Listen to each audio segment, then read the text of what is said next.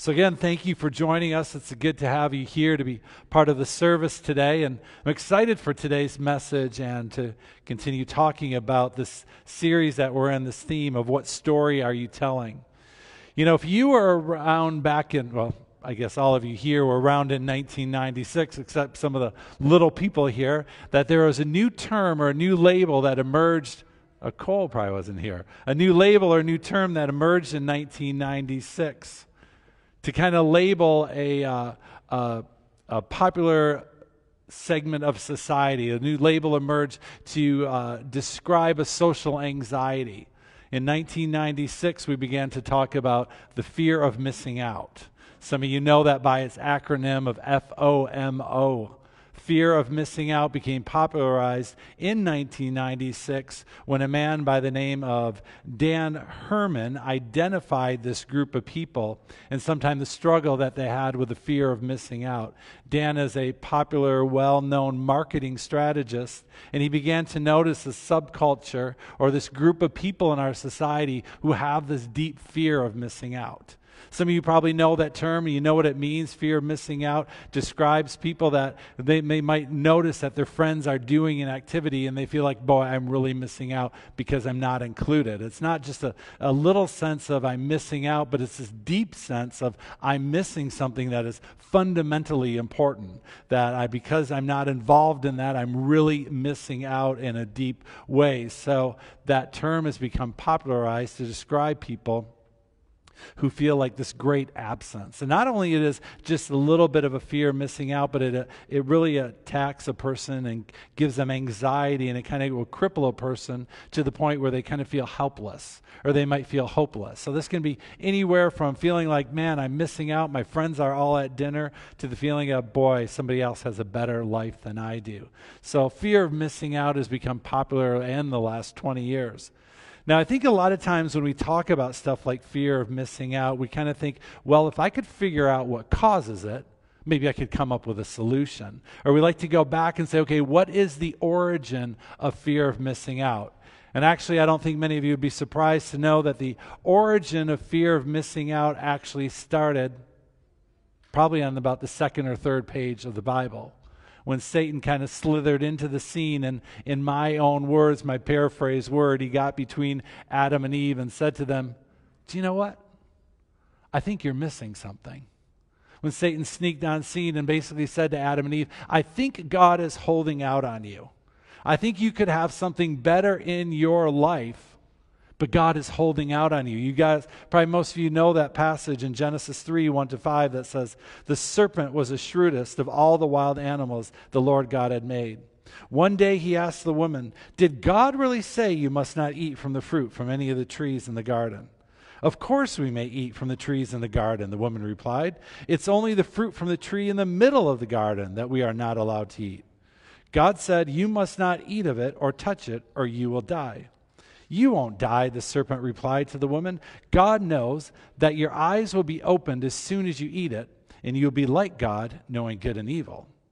See, it's that one little question, that one little question that Satan slithered on the scene and said to the Adam and Eve, perhaps you're missing out on something.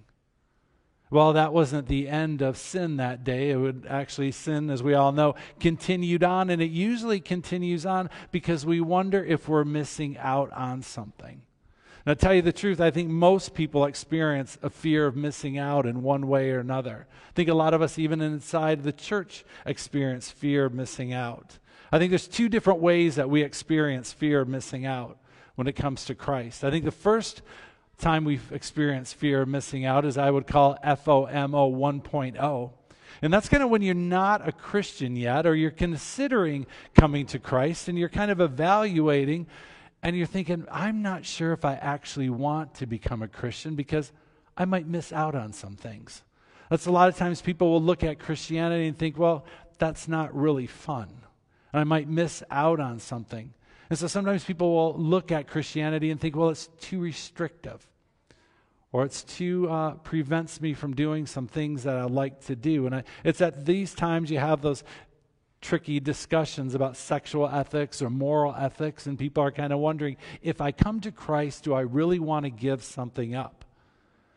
And it's during this time that the Lord continues to pursue our hearts and to draw us into a relationship with Him. But it's, it's that hard conversation because, in many ways, it's hard to surrender to the fact that something that I might really enjoy may not actually be what's really good for me or actually be what's going to ultimately give me joy. But I think a lot of times after we settle that fear of missing out 1.0, we kind of move on to what I call fear of missing out, fear of missing out 2.0. And that's for people that are followers of Jesus, you're followers of Christ. You, you settle that issue in your heart, but then you kind of wonder, am I going to miss out on anything that God has for me? You may, might be severely committed to Christ, but you wonder, am I going to miss out? Is God trying to speak to me and I'm going to miss what he's saying? Or maybe something from your past is haunting you and you're wondering, am I ever going to move forward from this situation? I think a lot of us experience that fear of missing out, wondering, does God have a plan for my life and I'm just going to miss it? And I think sometimes people do worry about that, thinking that there's something else that God has for you and you're just going to miss it. I think a lot of us have this question. We wonder, is God speaking to me and I'm not hearing him? I think we do have these questions. But I think often what makes us wonder if we're going to miss God or what makes us wonder if God is speaking to us and we're not hearing him is because we use the phrase, God has a wonderful plan for your life. Now, I think that's good. That's okay. That's biblical. God does have a wonderful plan for your life. The scripture is very clear that God is well aware of every person on earth. There's no such thing as a person being born and God's not aware of that person or doesn't know who that person is. None of us need to worry that you might be praying and God's listening, going, I have no idea who that person is. God is aware of each person on earth, and He's aware, and He also has a plan for each person. But I think sometimes when we say God has a wonderful plan for your life, we miss actually what the Bible's trying to tell us. I think there's a better way to say God has a wonderful plan for your life. Greg Koukl brings this up in his book, The Story of Reality. I love this book by Greg Koukl, and actually, he says it quite well. He says, Sometimes when you say that God has a wonderful plan for your life, the perspective is in the wrong order. So listen to how he proposes to change that sentence from God has a wonderful plan for your life. He said, The story is not so much about God's plan for your life as it is about your life for God's plan. Think about that. It's your life for God's plan. See, another way to say it is that God has a plan and He's including your life in the plan. I think when you switch up the words, it does give you a very different perspective. Because I think sometimes when we say God has a wonderful plan for your life, which is very true, it makes it sound like each person has their own individualized custom plan for their life. Like there's a plan for my life, and then there's a plan for Jake's life, and there's a plan for Cole's life, and we all have our individualized plan that God is trying to work out for each of us. Well, the truth is, the better, the greater reality is that God has one plan, and He's drawing us all into that plan to be part of His plan. I think that gives a different perspective that brings more comfort and more security. Because when you say that God has a plan, suddenly, sometimes we say that God has a plan for your life, it makes it sound like you are the center of the universe. That everything God is doing is all about making that plan for you to come to reality. When the truth is, God has one plan that He's drawing us all into, and God is at the absolute center of the plan. And I think that's comforting because that plan is about God, and the plan about God puts the pressure on God to make the plan happen. And it's comforting too because we see God draws us into the plan. We're a very important part of this plan. That's why God sent Jesus to this world to die for us, to bring us into this plan. But this plan was never supposed to revolve around us as individual people. And sometimes that's hard to hear in our American culture because we like to have an individualized custom plan that's all about me and all about my future and all about what I like. But the truth is that there is one plan. And God, by His grace and mercy, calls us into that plan. So the question is well, what is my part of the plan? Well, that could be a whole sermon series in itself about what is my part of the plan. But for the sake of this series, we have been talking about how God calls us into this plan, and part of our life is to tell the story of this plan. That we have a story to tell to the nations. We have a message to give to the nations. We have a testimony to tell other people. And so that's what we've been focusing on this series is that God calls us into this plan to tell other people about this plan. And we know we all have a story, we all have a testimony. Some of you, you have a testimony of you were kind of an early adapter to God's plan. And when you heard about God's plan, you quickly followed along. And you have a, a testimony of knowing Christ your whole life or since you were a little child, and you don't ever recall a time when you didn't know God. But then some of you here, you have a testimony of, well, you kind of rebelled against the plan that God has for you for maybe a, for maybe for a few years or a decade or two or even more because you weren't really sure that you wanted to be part of this plan. So I think a lot of us have, we all have a unique relationship to God, and the way that God captured our heart is the story that people want to hear. I think people, a lot of people want to know why do why did you become a Christian? Why did you surrender your life to Christ? I think that's a question that a lot of people have. What makes you dedicated to Christ? Why are you devoted to Christ? Why do you give up things to follow Jesus? Some of you know that the purpose statement for Lake Effect Church is that we would become a people devoted to Christ and his message for the world. That's who we are as people, that's who we are as Christ followers, but that's also what people want to know that don't know Christ is why are you a Christian? Why would you want to do that? Because the world's view is if you are a Christian, you are missing out you're missing out on a lot of other stuff that you could be doing because they look at Christianity as it's very restrictive. So, part of our story that we're telling is we're telling people how did Jesus captivate our heart that would cause us to live and to act very different?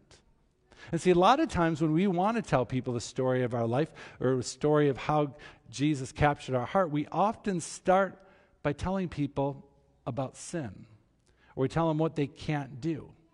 But I think there's a prior conversation that needs to happen sometimes before we talk about sin, and that's what I want to focus on in this message. Sometime before we talk about sin and about Jesus, what he came to do, people need to understand well, who is God? What is God's role in all of this? See, right now in modern culture, Jesus has a pretty good reputation.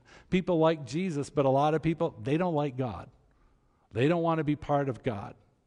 But people are curious what is God and what is God's role in this? So I want to back up to Genesis 1, verse 1, and talk about four points today about who is God. In Genesis 1, verse 1 is probably one of the most famous verses in the Bible that probably all of you know is in the beginning, God created the heavens and the earth. One verse, and there's a lot of truth into that verse. So I want to draw four points today that help us understand the story of God's plan. Some of you might say, well, everything you're going to talk about is pretty obvious. Well, it is. Probably most of you sitting here today or listening online are probably like, what's well, obvious? I know those four points. But I'm bringing up this message and reminding of those four points because sometimes they might be obvious to you, but they're not obvious to other people. And sometimes when something is so obvious to us, we forget that a lot of people, it's not obvious to them. And so when we're sharing the message of who Christ is, sometimes we miss what is very obvious to us. So the first truth that we see in Genesis 1, verse 1, is that God existed before anything else. The truth of Genesis 1 is that God is eternal. He's the only one who is eternal, and he existed before anything else began. God existed before the foundations of the earth. God had nothing but God is when everything got started. I think we know this, but it's a good point to remind us is that God is eternal and he existed before anything else. And the second truth that we see from Genesis 1 is that God created everything. Everything is created because of God alone. Well, God created it, but He's also in debt to nobody for what He created because He created everything out of what He owns. And therefore, everything that God creates belongs to Him. This is when people start having a hard time that what God creates belongs to Him. But you think about it if God existed before nothing existed, He created everything out of His own resources, then it all belongs to Him. And because it belongs to God, He has complete authority over everything that is created.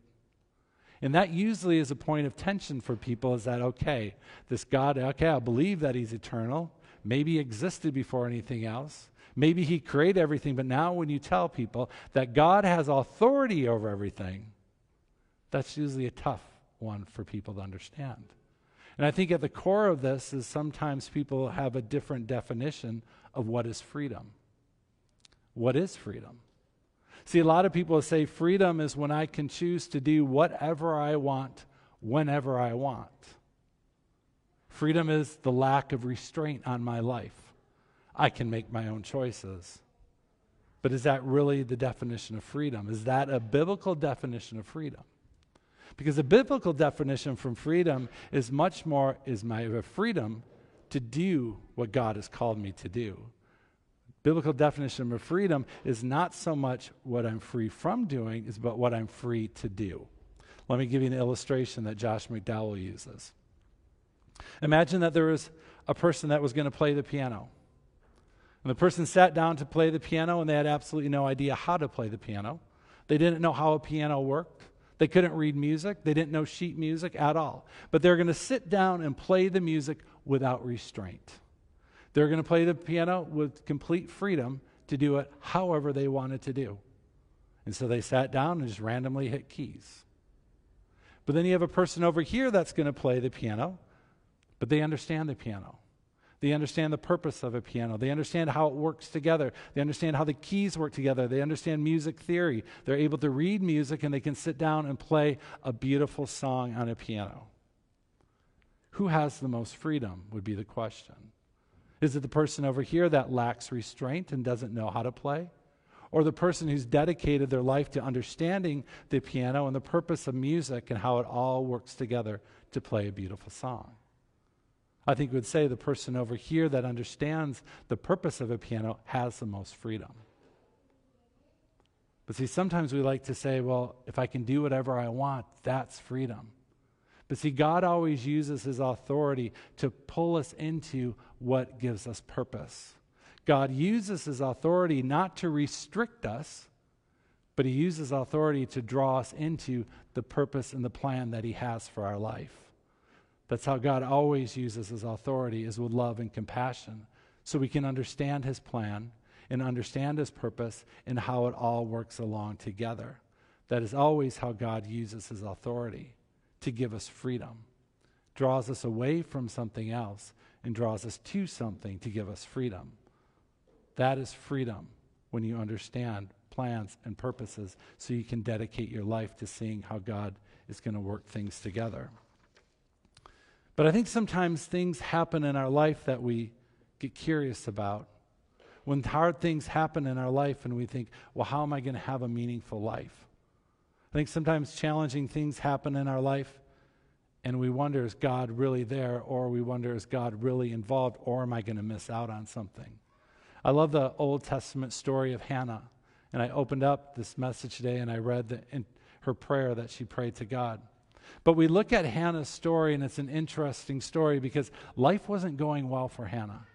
Hannah was experiencing Old Testament, she was experiencing Old Testament fear of missing out. Because Hannah wanted a child, and she wanted a child very bad, and she prayed consistently for a child, and it didn't happen until. Let me read the story of Hannah in 1 Samuel 1, verse 2 through 18. Elkanah had two wives, Hannah and Peninnah. Peninnah had children, but Hannah did not. Each year, Elkanah, Elkanah would travel to Shiloh to worship and sacrifice to the Lord of heaven's armies at the tabernacle. The priests of the Lord at the time were two of Eli's sons, Hophni and Phinehas.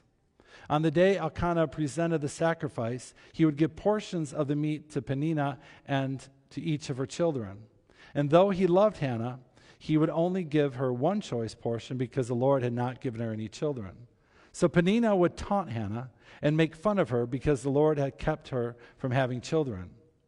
Year after year, it was the same. Peninnah would taunt Hannah as she went to the tab- tabernacle.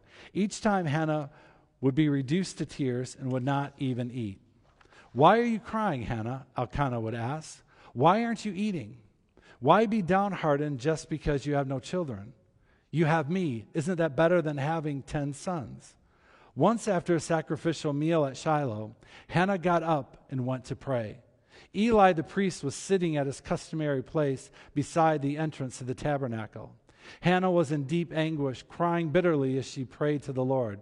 And she made this vow O Lord of heaven's armies, if you will look upon my sorrow and answer my prayer and give me a son, then I will give him back to you.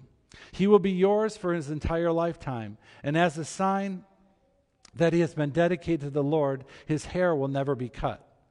As she was praying to the Lord, Eli watched her. Seeing her lips moved, moving, but hearing no thought, he thought to himself she had been drinking. Must you come here drunk? he demanded. Throw away your wine. No, no, sir, she replied. I haven't been drinking wine or anything stronger, but I am very discouraged, and I was pouring out my sorrow to the Lord. Don't think I am a wicked woman, for I have been praying out of a great anguish and sorrow. In that case, Eli said, Go in peace. May the God of Israel grant the request that you have asked of him. Oh, thank you, sir, she explained. Then she went back and began to eat again, and she was no longer sad. This is a unique story in the Old Testament, but I think it has plenty of um, application to each of our lives.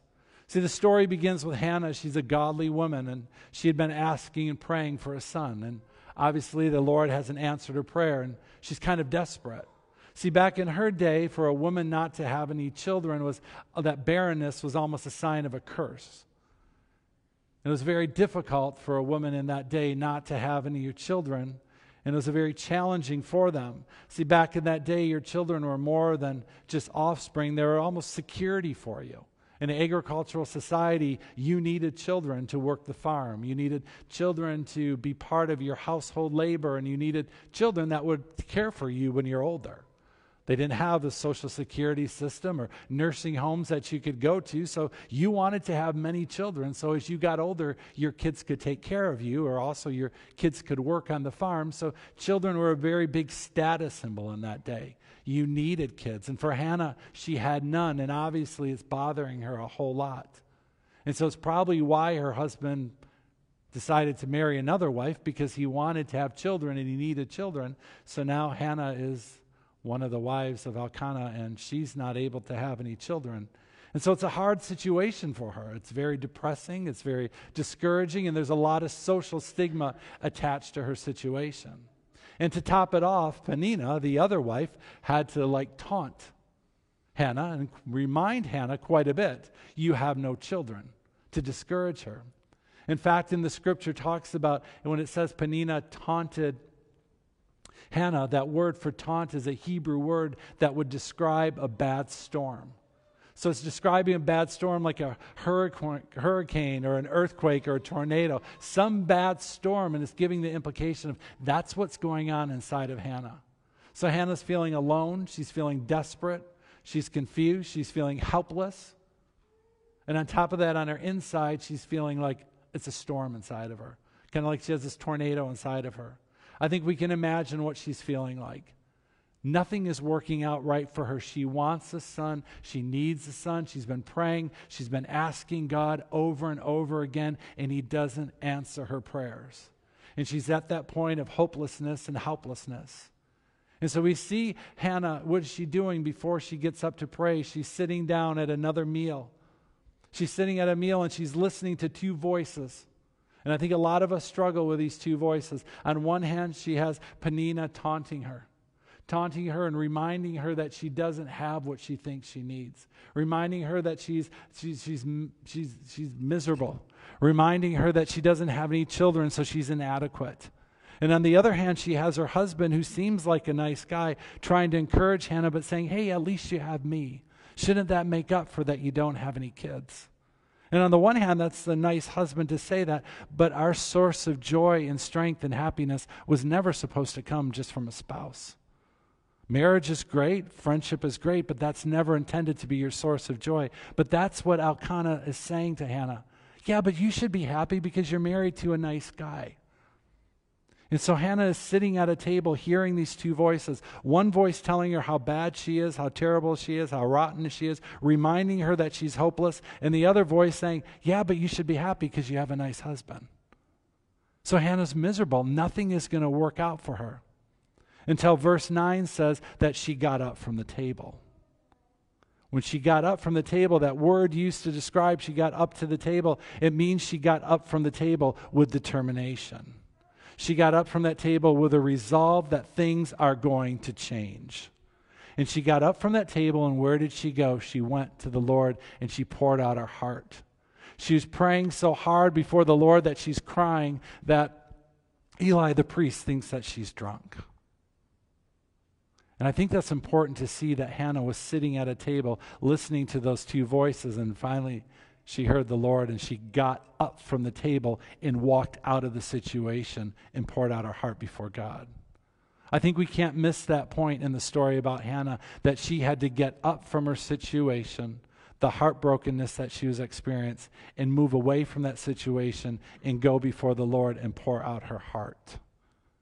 And once she poured out her heart, she became a different person. See, when Hannah went to the Lord and prayed, she prayed a similar prayer. She prayed, God, would you give me another son? Would you give me a son? But this time her prayer was very different. She said to the Lord, She said to the Lord, if you give me a son, I will dedicate him to you. But this wasn't one of those prayers that, you know, we kind of pray a little manipulative prayer where we might say, God, if you give me this, I'll use it for your kingdom. Hannah was saying, If you give me a son, I will give him to you 100%. This wasn't one of those prayers, you know, God, if you let me win the lottery, I'll, I'll tithe it, or maybe I'll even give you 20%. She was saying, If you give me a son, I will completely give him back to you. See, Hannah, when she was praying to the Lord, she promised that not a razor would ever touch his head, or his hair was never be cut. She was making a vow before God that her son would become a priest. Now, back in that day, not everybody just got to become a priest. You won't just decide when you're older, well, I think I'll become a priest and go to the Hebrew priest school. You had to be born into the tribe of Levi in order to be a priest. You had to be from a Levite family in order to be a priest. Well, Samuel is not from the tribe of Levi. So, how can his mom make a vow and say his hair will never be cut, that he will become like a Nazarite priest. How can that happen? See, the only way that Samuel could become a priest is if her mom dedicated, the parents dedicated to him at a young age and brought him to the temple to be raised in the temple. And later in the scripture, it talks about after he was weaned, which he's probably two years old, his parents brought him to the temple. And they turned him over to the temple. That's the dedication she had. See, Hannah wanted a child because she wanted a child to take care of her, to work in the family, but she was going to give all that up when God gave her Samuel because she wasn't going to have that enjoyment of having this little boy live with her the rest of his life. She wasn't going to have the advantage of he's going to go work in the farm, he's going to take care of everything. She's not going to have the advantage of Samuel's going to get older and take care of her. Instead, she's going to dedicate him to God and he's going to become a priest and he's going to live in the temple the rest of his life. That's interesting what Hannah did. But what's even more interesting is when the scripture tells us that after Hannah prayed, she went back to the meal and sat down and she ate and she was happy. See, prior to praying, the text tells us that Hannah was sad and that she couldn't eat. And she goes and prays and pours her heart out before God, and she comes back and she eats and she is now happy. See, you would expect the narrative in the Bible would say Hannah got up from the table, she prayed, she got pregnant, and then she was happy. But that's not what happened to Hannah. She got up from the table, she prayed, then she was happy, and then she got pregnant. Because when Hannah went before the Lord and poured out her heart before God, she suddenly realized she didn't need a son. What she needed was more of a relationship with God. But Hannah was led to believe that she needed something else in her life to bring her happiness and to bring her joy and to bring her fulfillment and to bring her security.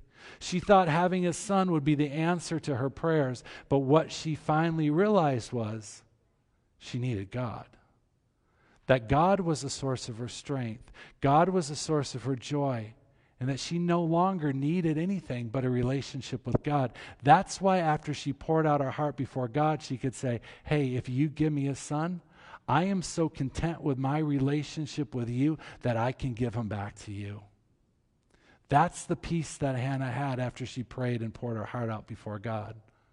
One minute, Hannah's sitting at a table, she's listening to voices tell her that she's no good, that she's worthless because she doesn't have any kids. And she's listening to her husband say, Yeah, but actually, you have a relationship with me. That should satisfy you. And then the next minute, she's in the temple. She's pouring out her heart before God, telling him what's bothering her, what's hurting. And suddenly, God shifts her heart and her whole entire paradigm. And she realizes that everything that she needs is found in her relationship with God.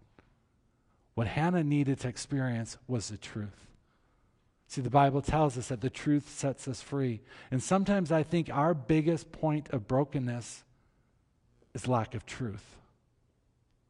Sometimes our biggest brokenness in our life is when we don't know the truth and we believe lies and we listen to that voice on our shoulder that says, Well, you're no good because of this situation. You're no good because you don't have this. You're no good and you're missing out on something.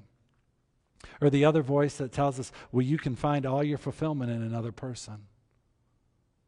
None of that was true for Hannah. Once she discovered the truth that God was everything she needed, then she experienced freedom. Then she experienced joy. See, when Jesus tells in John 14, when Jesus makes his announcement to the world, what does he say who he is? He said he's the way, and he's the truth, and he is the life. And that's what Jesus came to do. He came to draw us into the one plan that God has for us. And he draws us into this plan with truth. Because when we understand the truth and we understand our purpose, we understand his purpose and how they relate together, and then we experience the abundant life that we've all been looking for. But Hannah had to get up from the table. I think that would be my encouragement to you. Maybe some of you are listening to me and you are in a situation and you need to get up. You need to get up out of that situation and walk away and pour your heart out before God to find your joy and security and contentment in your relationship with God. And not look for it and maybe an answer to your prayer or maybe another person to fulfill it, but look for the fulfillment that God has for you. Let me join me in prayers before we close it up with the song. Father, I just come before you, Lord, and I thank you for your faithfulness. I thank you for your goodness to each of us. And God, I thank you for the story of Hannah. And Lord, I thank you that you gave, gave her the grace and the tenacity to step up from the table, to step out out of her situation and go to you in earnest prayer. God, I pray for every person listening to me, Lord. That if there's anyone here today, Lord, that needs to, that, that, Lord, you would set them free from listening to the voices that would try to discourage them or try to lead them to find comfort in another place. God, I pray that you'd speak loudly to each person that's listening to me, that you would give us the grace to step up out of our situation and into the plan that you have for us. Jesus, I thank you that you are the way, the truth, and the life. And God, I pray that you would show us your way. May your Holy Spirit lead each person here, I pray, in Jesus' name. Amen.